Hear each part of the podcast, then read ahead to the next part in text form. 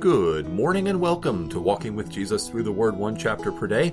I am Pastor Jason Van Bemmel from Forest Hill Presbyterian Church. It is day 762, and we're here in Isaiah 63. Let's pray. Father in heaven, you are good, you are faithful, you are holy, you are just. We are so thankful that you are who you are because we are utterly dependent upon you and your strength and your holy character and your justice and your love are the hope of our soul and our hope for eternity and the anchor of our lives. We thank you. Please be our teacher today. Please write Isaiah 63 on our hearts. Help us to understand it. Help us to respond to your word with faith. Help us to see you more clearly and follow after you more faithfully. We pray these things in Jesus' name. Amen. All right, Isaiah 63. Who is this who comes from Edom in crimsoned garments from Bozrah, He who is splendid in his apparel, marching in the greatness of his strength. It is I, speaking in righteousness, mighty to save. Why is your garment red, and your garments like he like his who treads in the winepress? I have tread I have trodden in the winepress alone, and from the peoples no one was with me. I trod them in my anger and trampled them in my wrath. Their lifeblood splattered on my garments and stained all my apparel. For the day of vengeance was in my heart, and my year of redemption had come. I looked, but there was no one to help. I was appalled but there was no one to uphold. So my own arm brought me salvation, and my wrath upheld me. I trampled down the peoples in my anger. I made them drunk in my wrath, and I poured out their lifeblood on the earth. I will recount the steadfast love of the Lord, the praises of the Lord, according to all that the Lord has granted us, and the great goodness to the house of Israel, that he has granted them according to his compassion, according to the abundance of his steadfast love. For he said, Surely they are my people, children who will not deal falsely, and he became their Savior. In all their affliction he was afflicted, and the angel of his presence saved them. In his love and in his pity he redeemed them. He lifted them up and carried them all the days of old. But they rebelled and grieved his spirit. Therefore he turned to be their enemy, and himself fought against them. Then he remembered the days of old, of Moses and his people. Where is he who brought them up out of the sea with the shepherds of his flock? Where is he who put in the midst of them his Holy Spirit? Who caused his glorious arm to go at the right hand of Moses, who divided the waters before them to make for himself an everlasting name, who led them through the depths like a horse in the desert they did not stumble, like livestock that go down into the valley, the Spirit of the Lord gave them rest. So you led your people to make for yourself a glorious name. Look down from heaven and see from your holy and beautiful habitation. Where are your zeal and your might? The stirring of your inner parts and your compassion are held back from me. For you are our Father. Though Abraham does not know us, and Israel does not acknowledge us, you, O Lord, are our Father. Our Redeemer from of old is your name. O Lord, why do you make us wander from your ways, and harden our heart so that we fear you not? Return for the sake of your servants, the tribes of your heritage. Your holy people hold possession for a little while. Our adversaries have trampled down your sanctuary. We have become like those over whom you have never ruled, like those who are not called by your name. Isaiah 63, some some beautiful, powerful words and some hard, hard words. God's word is clear and honest and direct and bold and blunt at times. At times it is confusing because it's so blunt and so bold. At times we, we need help to understand it, but boy, this passage is it's compelling for sure. So we have a vision of the Lord. A vision of the Lord coming from Edom, coming from Bozrah, with red apparel, with garments that are soaked in what looks like wine, but it's blood. And he says, It is I speaking in righteousness, mighty to save. This picture is really ultimately of Christ who is coming to judge the nations in final vengeance. This is Judgment Day. This is the wrath of God in the Son of God coming to judge the peoples. On the day when Jesus comes, he will come to judge. He will come to judge all the wicked and all the rebellious of earth, and he will judge himself without any help.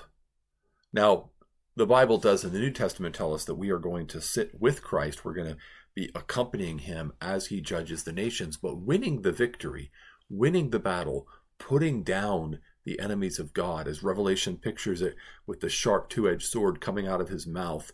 He who is King of Kings and Lord of Lords, that picture in Revelation 19, he comes and he executes justice. And notice that the day of vengeance is the year of redemption in verse 4. Why is that? Because it's when Christ comes again to execute vengeance on all the earth that we receive the promised redemption, our adoption as sons, which is the redemption of our bodies, spoken of in Romans 8 and in 1 Corinthians 15 and elsewhere. We will be fully transformed, fully redeemed, brought back from our mortal and sinful condition fully into Christ in his glory. But he's going to do this, and it's going to be it's going to be a day of vengeance like nothing the world has ever seen, and it will be the end. It will be the end of all wickedness, the end of all rebellion. And that day is coming. Now, there's a shift at the beginning of verse 7 where Isaiah is remembering the steadfast love of the Lord. This is covenant remembrance, right? Zakar, recount, remember.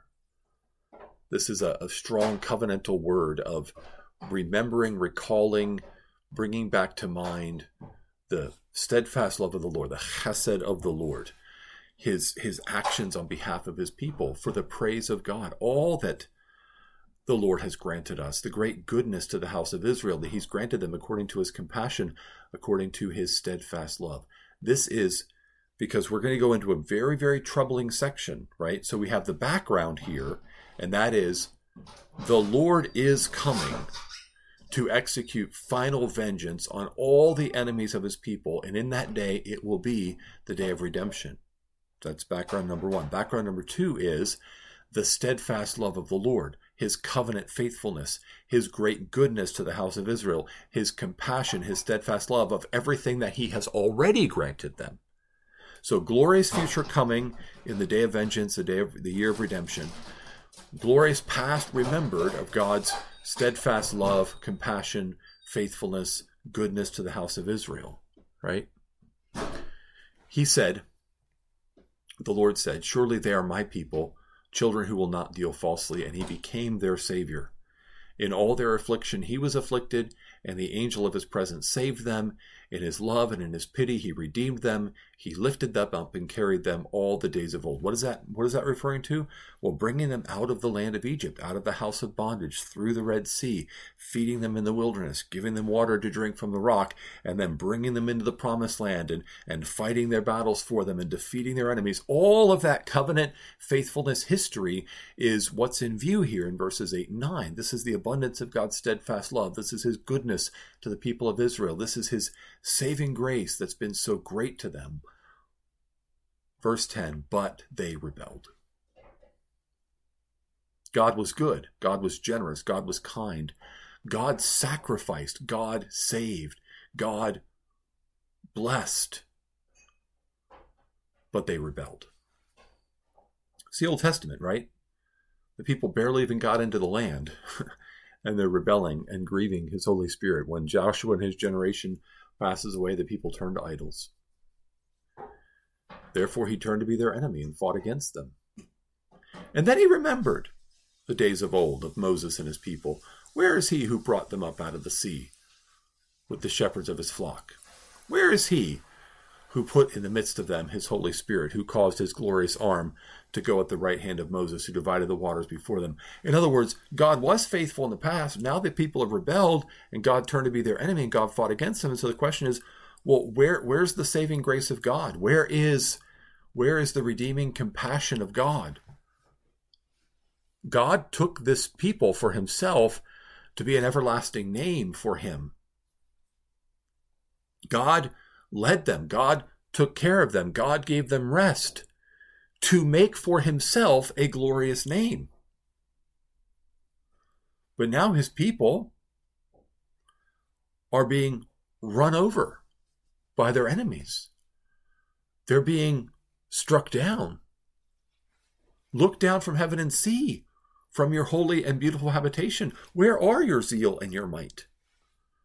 The stirring of your inner parts and your compassion are held back from me. There's an urgent, strong, desperate, even angry, frustrated plea here in the last part of Isaiah 63 that says, You are our Father, you are our Redeemer. And yet, it doesn't seem like you're interested in coming to our help anymore. We, we've wandered off from your ways and, and you've hardened our hearts, and we don't even fear you. The only thing that can save God's people from their stubborn rebellion against God is God Himself.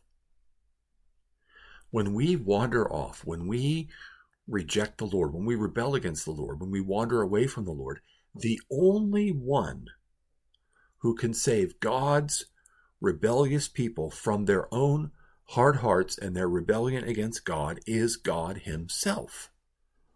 And Isaiah knows this, and Isaiah is pleading because, yes, they've rebelled, and yes, they've grieved the Lord, and yes, they've gone after idols, and yes, they're only getting what they deserve.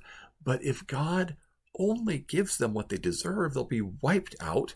And what will happen to God's great name? What will happen to the everlasting honor of the name of God, which was his purpose in saving his people? They're saying we had we had possession of your land for a little while, and now the adversaries have trampled down the sanctuary, and we've become like those over whom you've never ruled, like those who are not called by your name. We're going to continue tomorrow in chapter 64 and pick up because it really the chapter break comes right in the middle of this of this plea from Isaiah. But here's here's what we can look at for ourselves for today for application. If we see the church, the people of God, in a very poor state of spiritual health, if we see them compromised, worldly, rebellious, lazy, indifferent, if we see them trampled down by the enemies of the gospel, persecuted, rejected. If we see the church and we think, like it's a city with the walls broken down, it's like a sanctuary being trampled by the enemies, false doctrine, division, persecution, spiritual apathy, lethargy, like people who do not fear the Lord, living like people who do not fear the Lord. No difference between the lifestyle of Christians and the lifestyle of those who are in the world, watching the same movies, making the same choices, doing the same kinds of things. If we see this, our hearts should be broken. And we should do two things. We should look with hope to the future redemption that will come when Jesus comes again and we should look back at God's faithfulness to his people throughout the past. Look throughout the scriptures and throughout church history. It's one of the good things about studying church history is you can see these patterns of God's faithfulness and of God's redeeming love. So we look forward to the hope of the future. We look back to the past of God's glorious faithfulness. And with those two things in mind, we look up to God and we say, You must save us or we are without help. That's true in our personal lives. If we're wandering away from God, if we feel our heart hardening, if we feel our spirit lagging in zeal, we need the Lord. The only one who can save God's rebellious people is God Himself. And so we need to cry out to Him and we need to say, Return, have mercy, forgive us, save us from wandering, tenderize our hearts so that we might fear you. Let's pray. Father, we are your people called by your name. Christians, we bear the name of Christ. And yet we are compromised and worldly. We are materialistic and apathetic. We are selfish. We need you. We need you more than we understand. Hear us. Revive us. Restore us. Renew us. Rescue us. Redeem us. For we are your people called by your name, and we were, we were saved for the praise of you. And yet your name is not honored when we are compromised and worldly and materialistic and apathetic. Do the work that you alone can do at Forest Hill Church, in the hearts of all your people and all faithful churches, to the honor of your name. We pray this in Jesus' name. Amen. All right, that's Isaiah 63. Tomorrow, like I said, we'll be going right on to chapter 64. So I hope you can join me for that. And I do hope you have a blessed day in the Lord.